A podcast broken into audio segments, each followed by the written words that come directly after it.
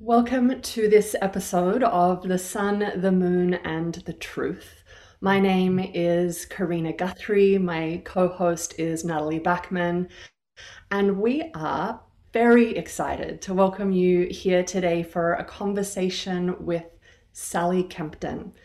Um, you know, Natalie and I, we we did and we still do uh, jump on a call once a week and the call is something of a hybrid of work meeting and just general life catch up and this collaborative sort of questioning of the world and our place in it and where we are on our own journeys of practice and studentship. And at some point last year, we thought, you know, surely we're not the only ones who are asking these questions. And maybe we could invite other people into this space with us and also invite on guests who would really like to learn from and just have these conversations together. So that's what we did. And that's how this podcast was born.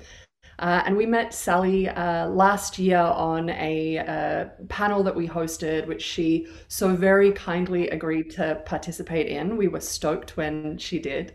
Um, and so I'll hand over to Nat now so she can introduce uh, Sally and begin. Beautiful. Thank you, Karina. So, Sally Kempton, for those of you who might not know yet, is a legend.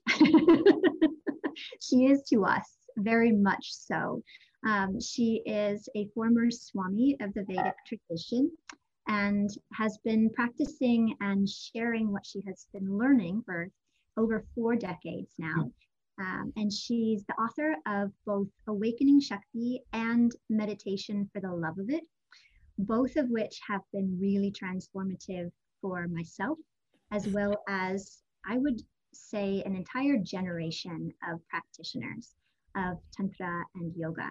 We are beyond honored to be sharing this time and space with Sally. And if you have not had a chance to meet Sally, to learn with Sally, then welcome. welcome to Sally Kempton. And I hope that you take some nuggets away today and will pursue any further opportunities to be able to learn and grow with her. So, thank you. Thank you. It's so lovely to be with you. Likewise. And this conversation is, of course, the best. Yeah. Yes. Yes, it is. And we'll we'll just dive right in. Dive um, in. Totally. We'd love to to maybe start with sort of an introduction to what brought you to the tantric yogic path. Um, what was your sort of introduction, um, and maybe that that moment where you went, "Ooh, wow, there's something here that I really want to pursue? Um, yes. So my introduction, Tantra came into my practice as in a specific way. I mean, I fairly a fairly long time after I had been doing what could be called a traditional yoga practice, although one of the things I've come to realize is how much of what we call yoga and meditation practice is actually tantric. Um, so I, it, it's a long story, but I got, uh, I, I took a psychedelic journey in the early 70s, which just opened the space of love for me and was such a profound experience that it kind of instantly shifted my priorities. So I spent about a year studying with a Western group, and then I uh, then I came in contact with my teacher, Swami Muktananda, who was a traditional and yet very revolutionary uh, teacher who was extremely famous in that in the early days, you know, when the Indian teachers were first starting to come to the West. He was particularly dramatic because he he would awaken your kundalini through a process which really the tantras teach about more than any other tradition in yoga, which which in Tantra is called Shaktipat, which literally means the descent of cosmic power, which awakens the germ of cosmic power in you, and and then literally propels you onto the path or propels your journey in a fairly dramatic fashion. And in my case, uh, the the um, the the heart of it, the you know the actual essence of it was a very radical opening of the heart, which sort of opened me up to Guru Bhakti and subsequently, uh, you know, different forms of bhakti. Uh, and just to describe why this particular path was tantric, uh, and this is, you know, I would just say this is the kind of tantrika I am, that his teaching and also his transmission was the recognition that everything in the universe is made of Shakti, is made of sacred energy, and that this can be experienced not only in meditation, not only, you know, in in activities, spiritual activities, but actually while you're walking down the street, while you're eating. This is, of course, as you know, the heart of Tantra is that because the universe is made of, of Shakti, is made of love, that its essence can be experienced in everything you do. So, so though I was never I, I, I would never not have called myself a tantric practitioner because to be honest, my guru kind of he just didn't even though he was very much a tantrika, he was a tantrika, he was an internal tantrika. And because in those days, tantra was completely um, associated with what Rod Stryker calls California tantra, which is sex, you know, like like um, better sex essentially. And and mystical sex, which uh, he was always, as most most traditional Indian teachers were, he he wanted to separate this extraordinary tradition from the way it was understood in in the 70s and early 80s in in the U.S. So he never really talked about tantra, uh, but you know, as I as I later studied it, I realized that everything we were doing was tantric, specifically the the, specifically the worship of the internal Shakti, uh, Guru Bhakti, which is a big deal in Tantra, and a lot of mantra. So, you know, that these, these, um, these energy practices that I consider to be the heart of Tantra were kind of a part of my path without my ever using the word.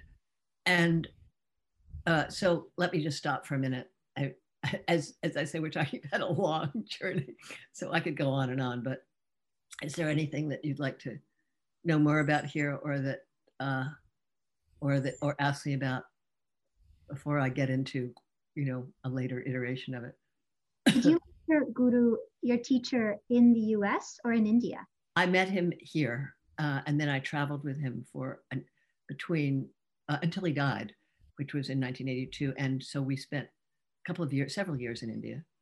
Um, so we traveled around. It was, a, it was, he had a pretty public scene and he also had an ashram, which was uh, really a kind of a cauldron of spiritual transformation. So, so I spent basically eight years doing very hardcore, intense, transformative, classical ashram yogic sadhana.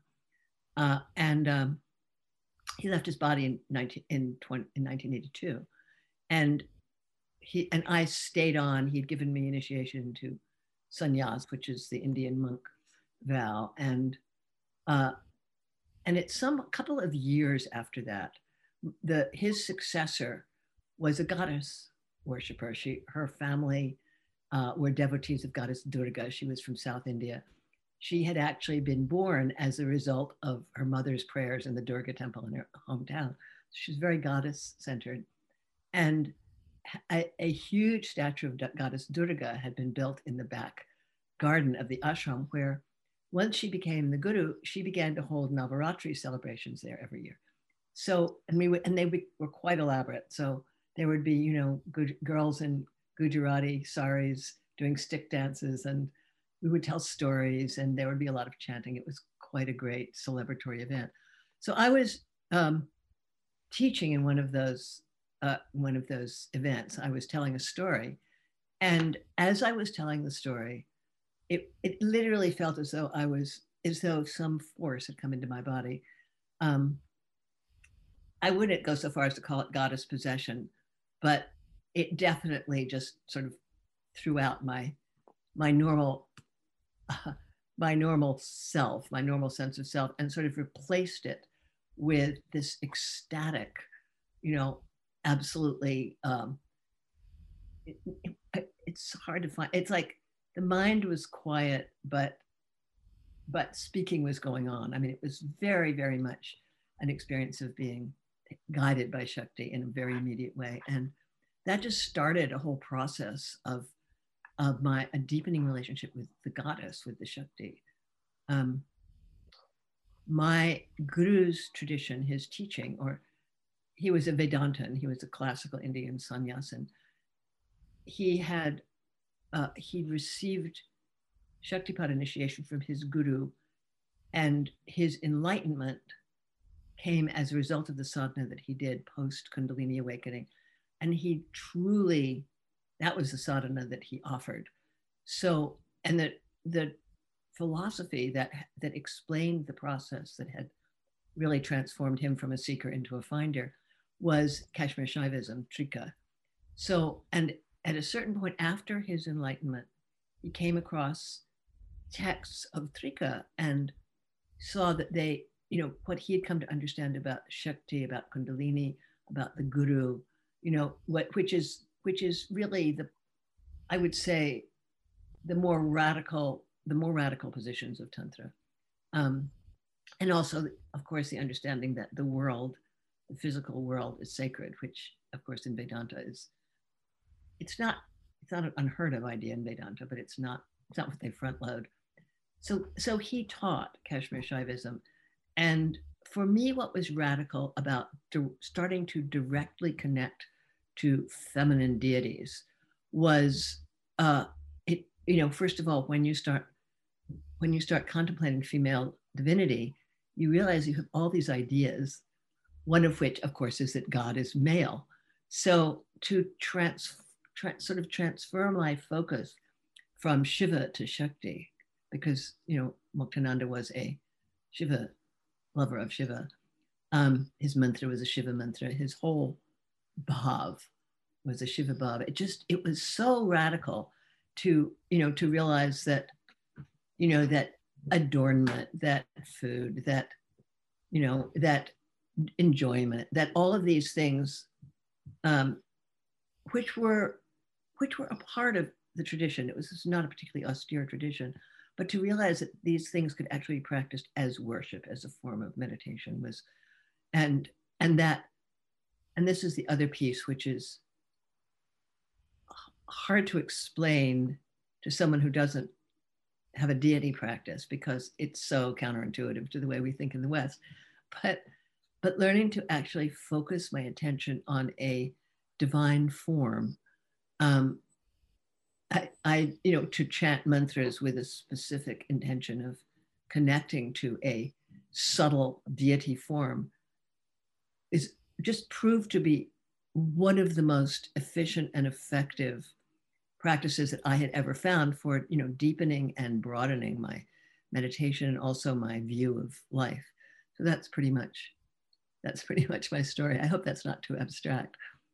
Um, but yes, I, uh, I'm, you know, I, I, I went from being a sort of classical direct path meditation and awareness to being a um, goddess worshiping, you know, practitioner of. I, was always doing mantra, but of you know of a very focused practice in, of internalizing divine forms. That's so cool. I just, that's such an understatement, really, of, of what I would like to be able to convey. But that's like the little kid in me that's just, you're saying so many things that are just lighting me up inside. Um, sort of affirmations of, of some little glimmers of experience that I think Karina and I are both having. And to, to hear your experience um, so eloquently and and so uh, genuinely expressed is just really exciting. Oh, well, thank you. And, you know, I think there's a big group of us these days who are really turning to this form of practice. Yeah. Yeah. Yeah. It's interesting that deity practice, you know, for for contemporary Gen X and Gen Z people is so much more radical and esoteric uh, than what has always been the most radical and esoteric. That is to say, the direct path meditation on awareness, who am I practices, um, which have found so much acceptance in the West and in the mainstream, um, and which I think are is fundamentally a masculine practice, though, though it is direct, it totally works, it's true, you know, all of that. Um, and I, I bow endlessly to Ramana and other great beings of that tradition, Shankaracharya and others. But really, I have come to believe that Shakti is the secret, and that, and that even those masters, you know, the Indian masters, um, I don't know so much about the Westerners, but the Indian masters, they were all goddess worshippers, you know, and they and they kept it secret. you know, they they had the they had their Sri Yantra um, in a hidden place. they did their chants, their goddess chants, but everybody seems to have understood, you know, the fundamental teaching of Shakta tantric systems, which is that there is no liberation without Shakti. You know, Shakti has gotten us into this pickle, and we're not going to get out of it unless she gives us permission. so, so that's uh, that's why I think Shakta practice is so important right now. You know, I mean, everything we know about climate change and et cetera, et cetera, you know, it's it's it is the practice that I think can allow us to understand the divinity in the earth, the divinity in each other. You know, that there's just so much that it that it opens up for us. It's so needed now. I have about a thousand questions, and I'm going to try and I'm just going to pick one. Um, one is, you know, you, you talked about this idea of, you know, Shakta worship as feeling kind of revolutionary and uh, different when you encountered it. And it made me think about today when a lot of you know people are encountering it for the first time and a lot of women are encountering this idea of the divine feminine also for the first time and i feel like it's it, it feels no less revolutionary now than it it did for you then but i also you know there's this conflation of the divine feminine with woman and I feel like there are so many um, sort of tricky or convoluted conversations that are, are, are, had with the conflation of the two. And I wonder if you could speak to that in some way. I don't know how to ask a question that's more pointed or specific than that because it feels like a big ball of tangled yarn. I completely agree. And and to be honest, it's one of the things that kept me from teaching goddess practice for a long time, because and and I'm all for women's spirituality, but uh, but goddess practice is not the same thing as women's spirituality. First of all, it's because there's not there's nothing on this planet that is not filled with Shakti, and you know obviously people in masculine bodies or in non-female bodies, let's just say, uh, you know have the same they're made of the same shakti. They have they they can have you know the same relationship with shakti. Most tantric practitioners or many tantric practitioners traditionally were men you know so the shakti tradition you know i mean let's get real uh, may i may i say this? Um, you know india is no more is no less a male chauvinist culture than any place in the west. You know it's it's not that loving goddesses has made them treat women differently than than we do. Um, and of course one result of that is that in the great shakta temples most of the priests i mean most of the officiants are men because you know men that's what men do it women don't do it so and i think there's i don't really know what's going on in india in temples these days because I haven't been there since um, since the early aughts, and a lot has changed there. You know, including the yoga world has just just boomed and blossomed in India.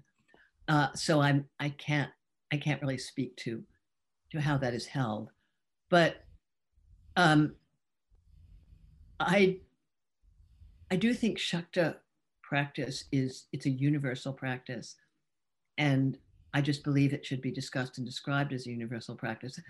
that said, um, given the fact that that our spirituality, certainly in my generation, and not so much in yours, but to a large extent in yours, our teachers were men. You know that what they taught was let's call it, in some sense, male oriented. Which by which I mean um,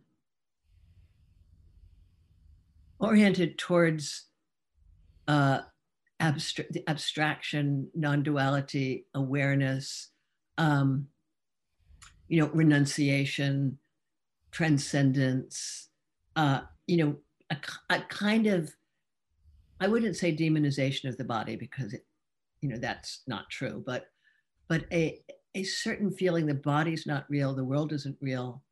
Therefore, we don't have to take it as seriously as we now know we do if we're going to have a, planet. And I do think that Shakta practice, Shakta connections, you know, earth spirituality, etc., which have always been or somehow been conflated with women's spirituality, I would say they're becoming more and more, um, more and more mainstream now. But yeah, uh, it's an interesting question. I mean, it's like I love the idea of women having their own world of practice where they get to be the experts, we get to be the experts. You know, there's there's certain conversations that men can only have with other men that women can only have with other women. I think those conversations are really important. So I, I do agree that the banner of women's spirituality has been unbelievably powerful and important for many women. And at the same time, it limits the way we can understand Shakti if we imagine it's just associated with women, especially as I've noticed it was for a while, especially associated with women's sexuality. So somehow a lot of people on, and I've been on a few podcasts in which this was this was the the primary idea. A lot of people think that if you're going to talk about Shakti, what you're actually talking about is you know, is feminine sexuality as opposed to masculine sexuality. Um, and yeah, and that that the gifts of Shakti are only available to women. And that's clearly untrue. Not only untrue, it's rather pernicious, I think. Yeah. It, but did you read that book, The Power? No. Oh, I recommend it. It's I'm not going to go on about it. It's a book came out in 2017. It's about uh, it's about a world in which women are given are given a power, which is they can kind of it's kind of an electrical energy. It's it's obviously written by somebody who knows about Kundalini, but only women have it. And because women become therefore able to defeat men in you know, there's they can overcome male physical strength. They start to realize they can take over the world. They do take over the world. And it turns out they're just as screwed up as men are. but so, but it's, I think that's the thing, you know, we all have to do this together. Yeah. Do you think there is, I just have one follow up question. Uh, do you think that there is a difference in the way that energy moves in a female body as opposed to a, a male one? Or do you think energy moves in the same way, irrespective? Well, I can't really speak to that as an expert. Hmm. Um, my understanding is that energy is essentially moving in the subtle body. And as far as I understand, the subtle body is the same. I mean, it's not I'm sure it's individual like everything else in, in a human being, but it's not that it's one that is not that women have one subtle body and men have another. Now, what, how the Shakti moves, you know, relating to menstruation and uh, and childbearing. Um, to be honest, I've never had a child. I've I have not had that experience, which I know many women have described of, you know, this very extraordinary thing that happens when you're when you're pregnant and giving birth, uh, which uh, I, I, guess is unique to women. you know, it's not. But in terms of practice, uh, I don't, I don't, I don't think it moves differently.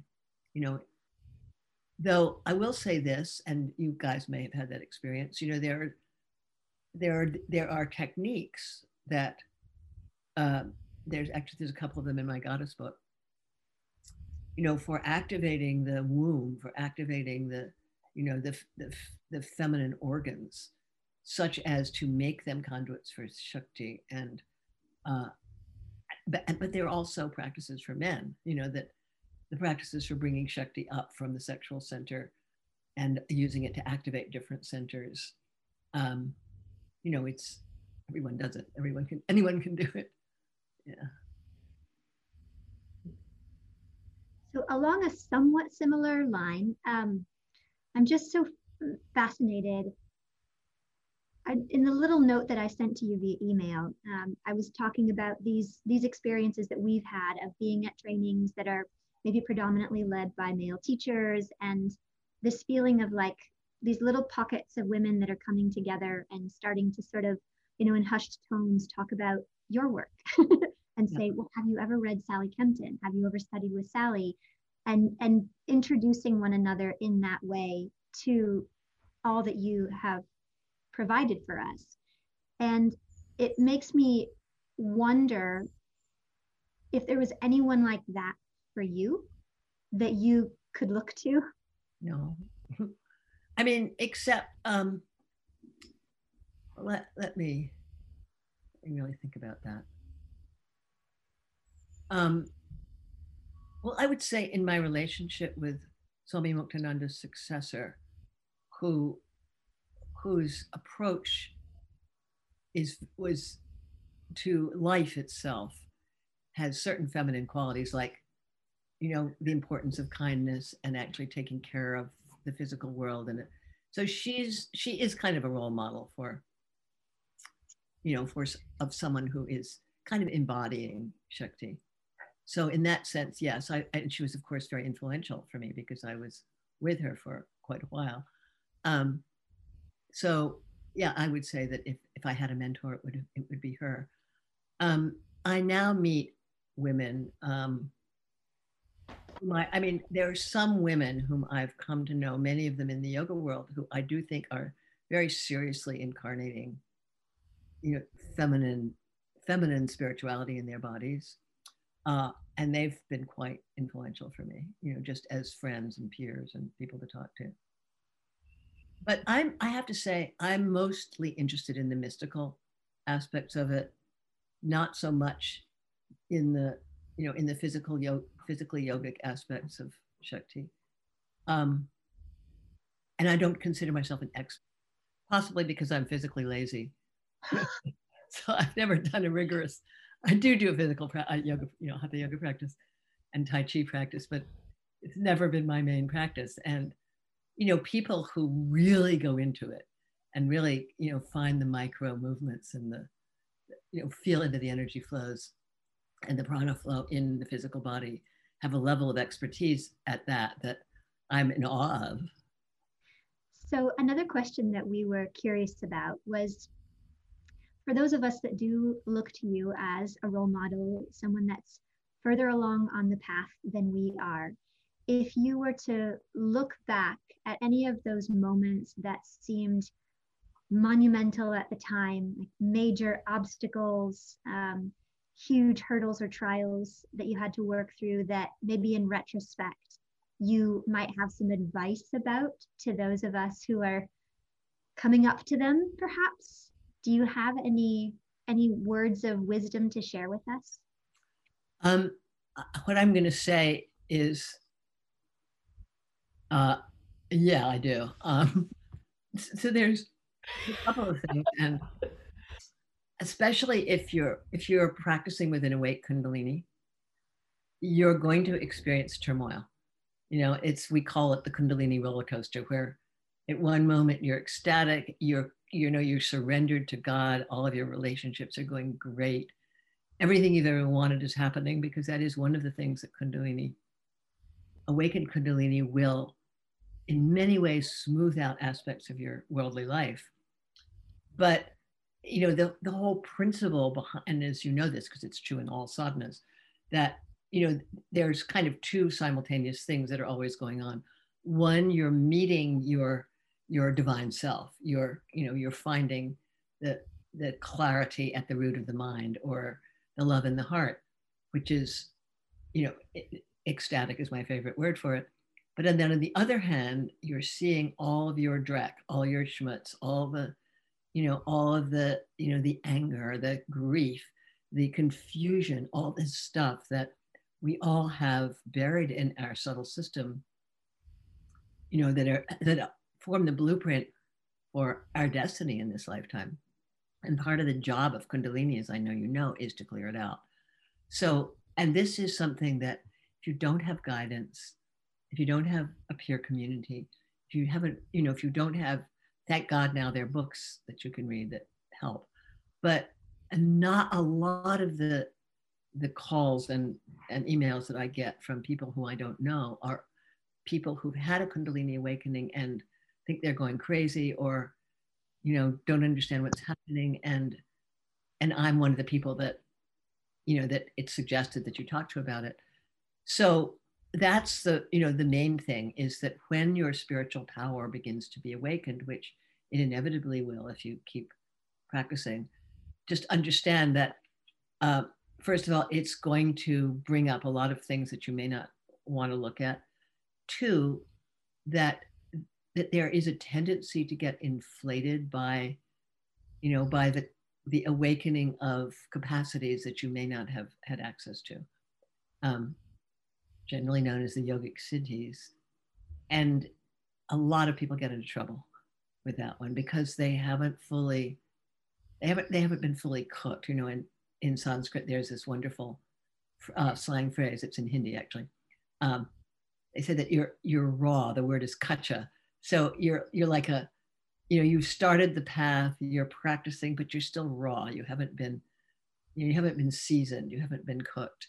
And you know one of the big mistakes that that we make on the path is imagining that we're enlightened or that we're done or that we're finished way earlier.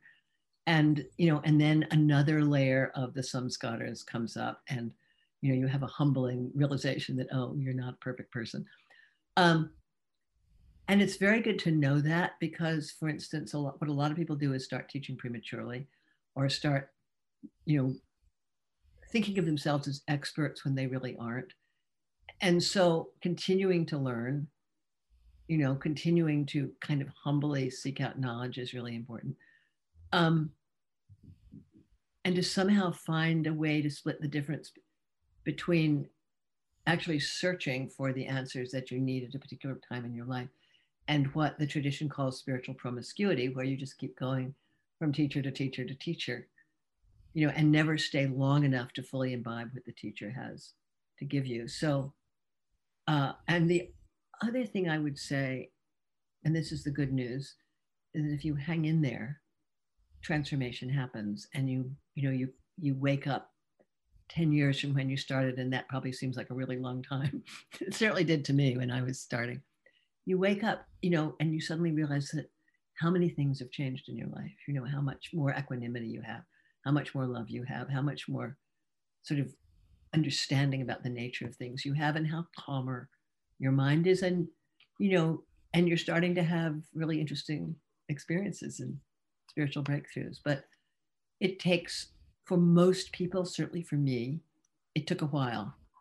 Um, I had some very dramatic fabulous experiences when I first started on this journey. I, you know, I mean, experiences of my heart exploding and all differences disappearing. So everything was inside me, you know, and profound devotion. All these, all these things came up. Um, but it took me almost 10 years to be a good meditator, which is one of the reasons, or let's say a, uh, a to actually go deep in meditation.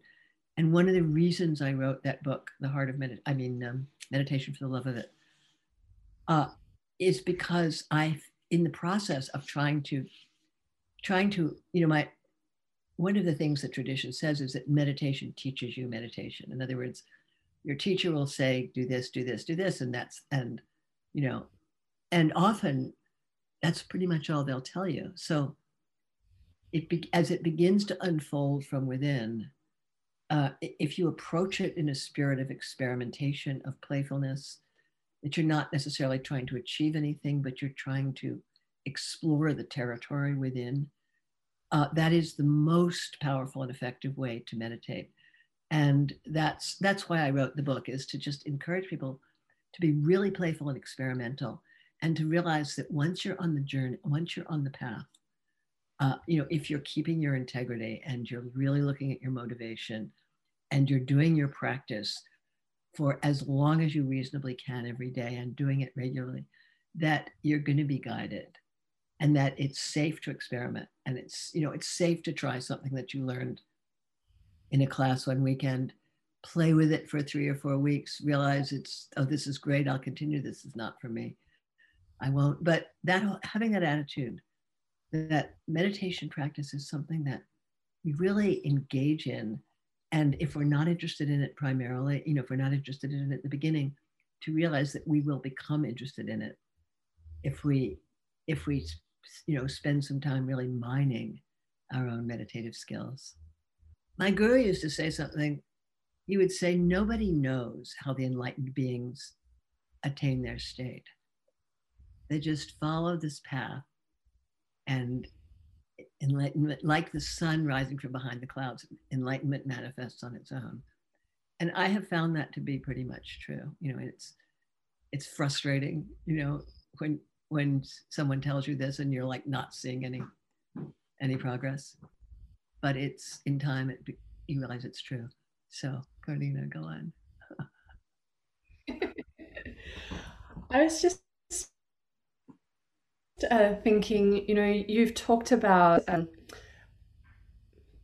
you know sometimes transformation can strike like lightning and it's you know like shaktipat or you know you talked about uh you know some psychedelic experiences or something like that. And then sometimes you have that transformation that just quietly creeps up on you and you don't even realize that it's happening until you look over your shoulder and realize that that thing that was underway that you weren't even aware of actually was really important and i wonder what some of those transformations were for you that kind of happened quietly but were significant for you along the way?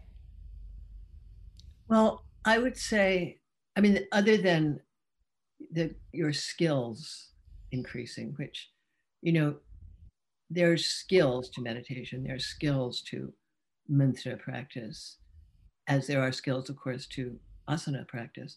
So obviously, you know, you start out being not so good at it and this is especially true of the inner practices. It's somehow, you know, if you have the right body, you can get pretty good at hatha yoga relatively quickly. But uh, if you have a normal, outgoing, driven contemporary mind, it's not so easy to get it to turn inside. So one of the transformations that is really significant is when you find that you actually can sit for meditation and enjoy it for a period of time.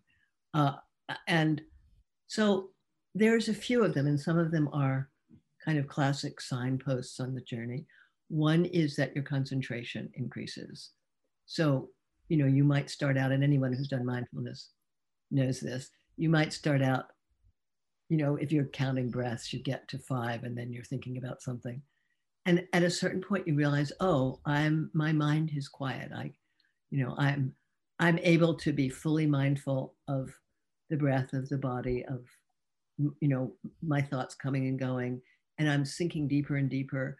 And this field ground reversal is happening where it's like the thoughts, the the um, the frou-frou active part of your mind begins to get quiet, and this this clarity, this uh, this sort of open spaciousness arises and at a certain point, you realize that that open spaciousness is you.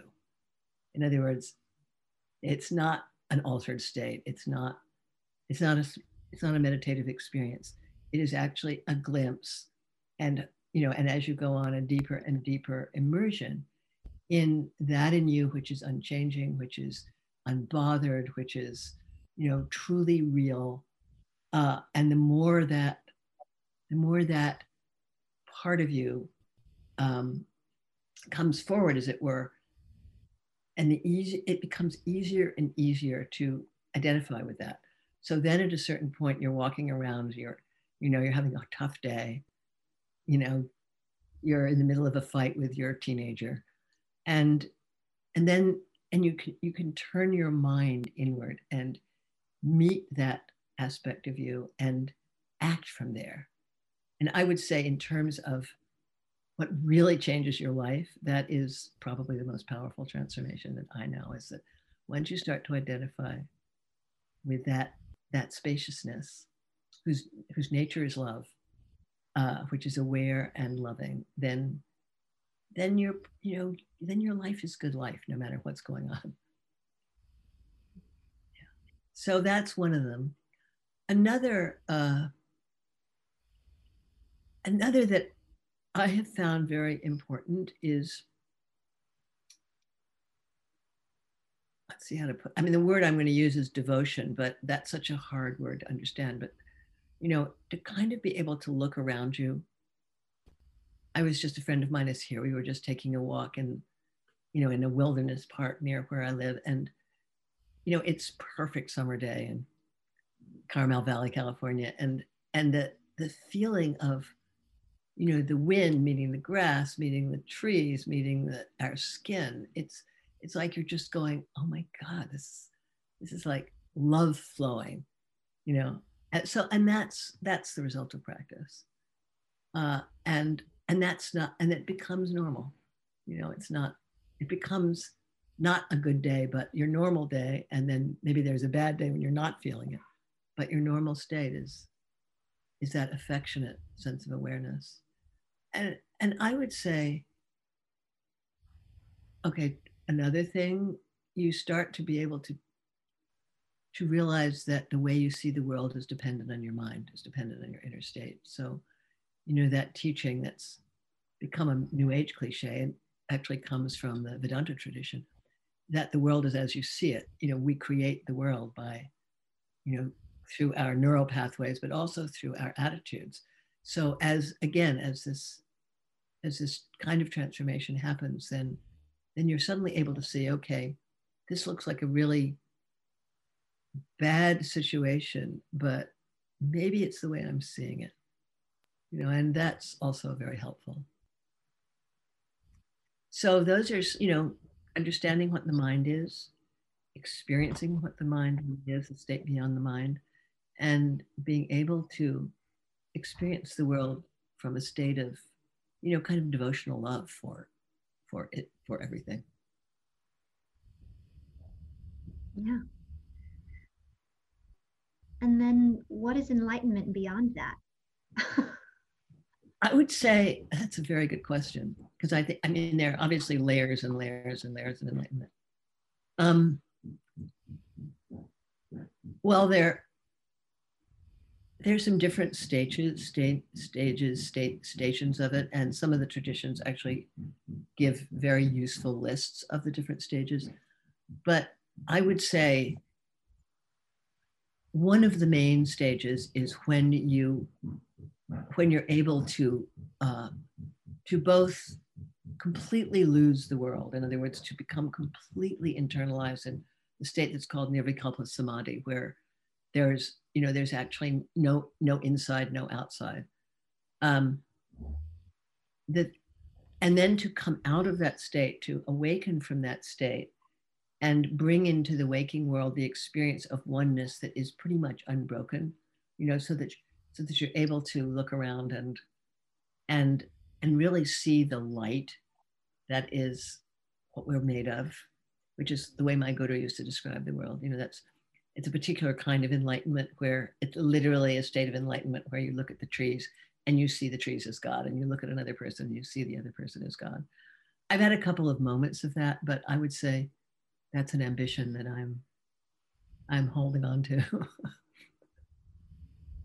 you know, for that to be one's only reality just seems like that's worth all this work.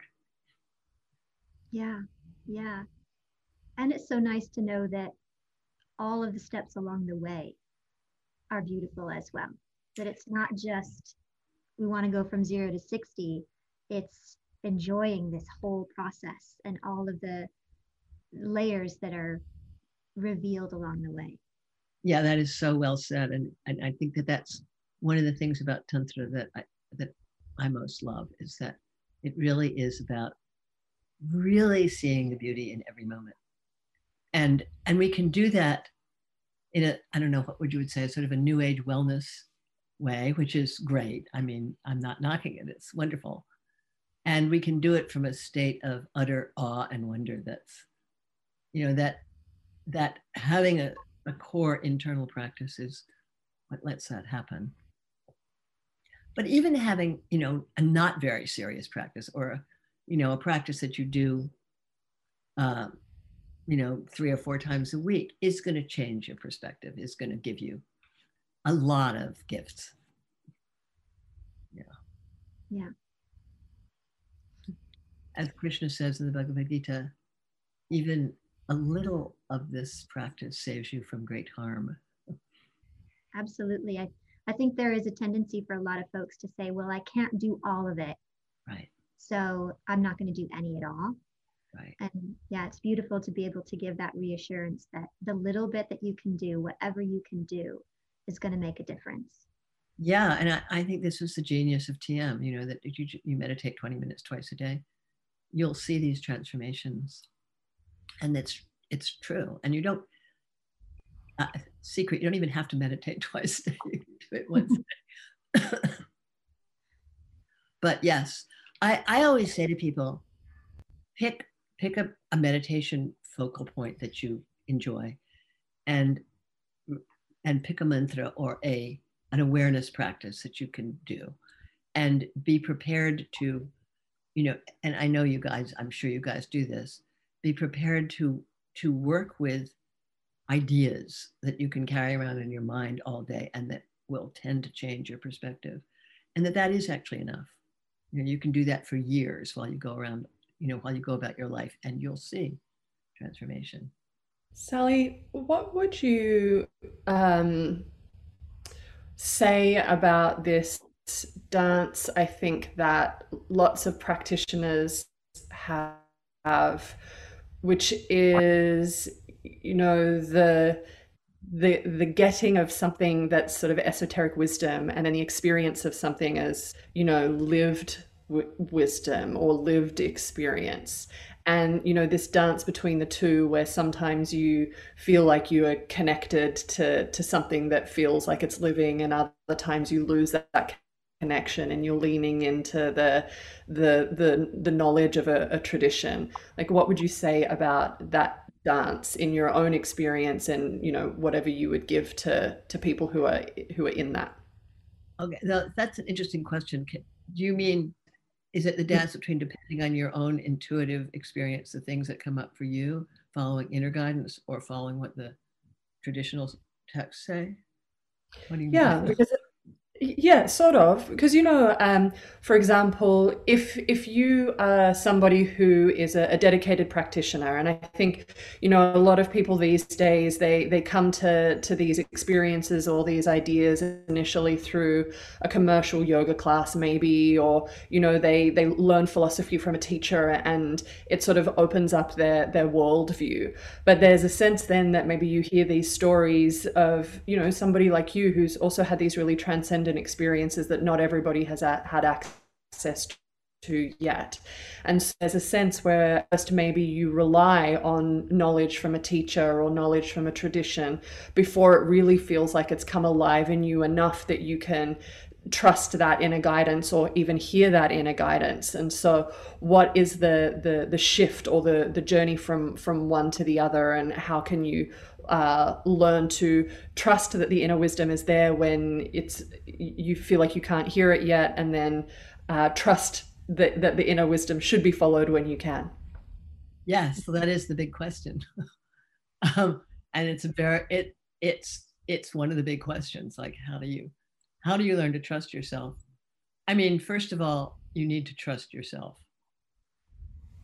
And I think that's something that many of us don't do. We have to learn how to trust ourselves because, you know, there's many reasons not to trust ourselves.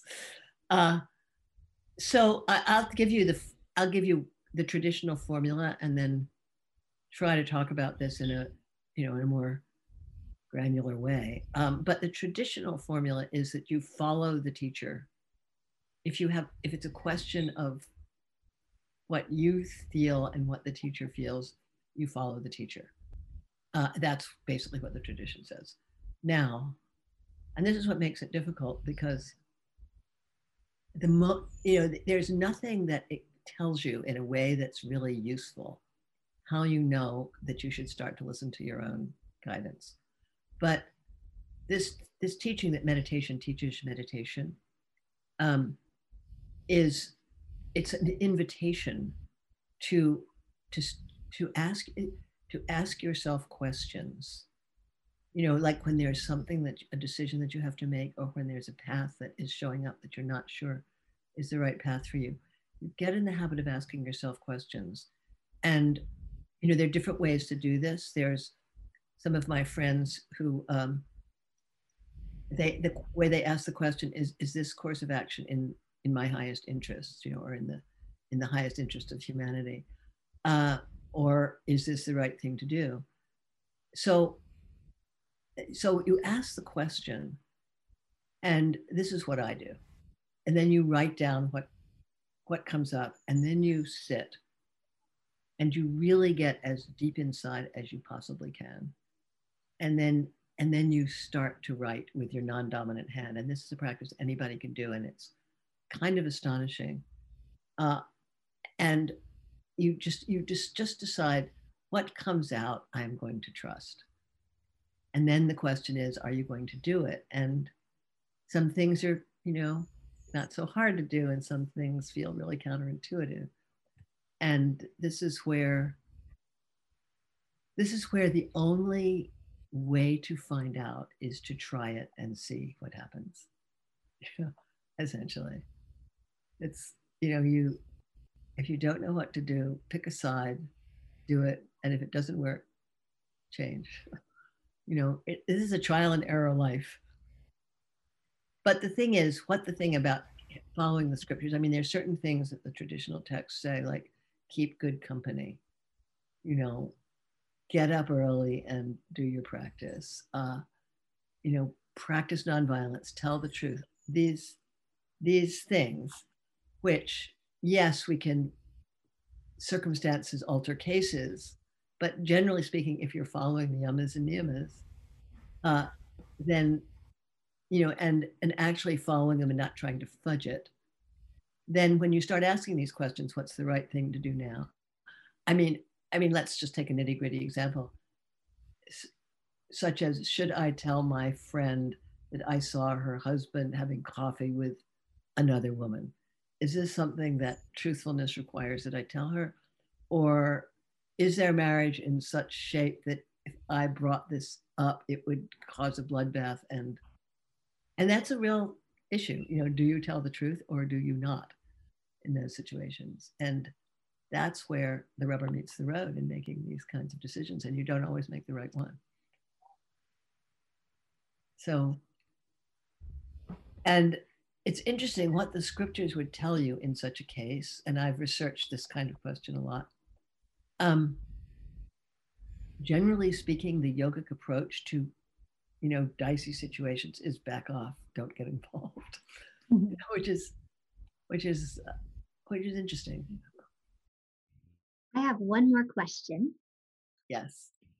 And this one is a, a what feels like a tricky or sticky one um, for for me for us um, and it has to do with navigating the world of east meets west um, we're in a conversation here with three white Western women about these incredible ancient Eastern philosophies and practices. And you've been navigating this territory longer than we have, and and in a more, I think, well, you've you've spent a considerable a considerable amount of time in India with an Indian teacher And we're that just that much further removed at this stage of the game. Most of our teachers up to this point have been white Westerners. Yeah. And it's just an interesting place for for us to be really mindful, I think, of how much how much do we have a right to just by virtue of being human? Yeah. And how can we honor and respect the culture which birthed and fostered these philosophies and practices? And yeah. how do we how do we navigate that gracefully?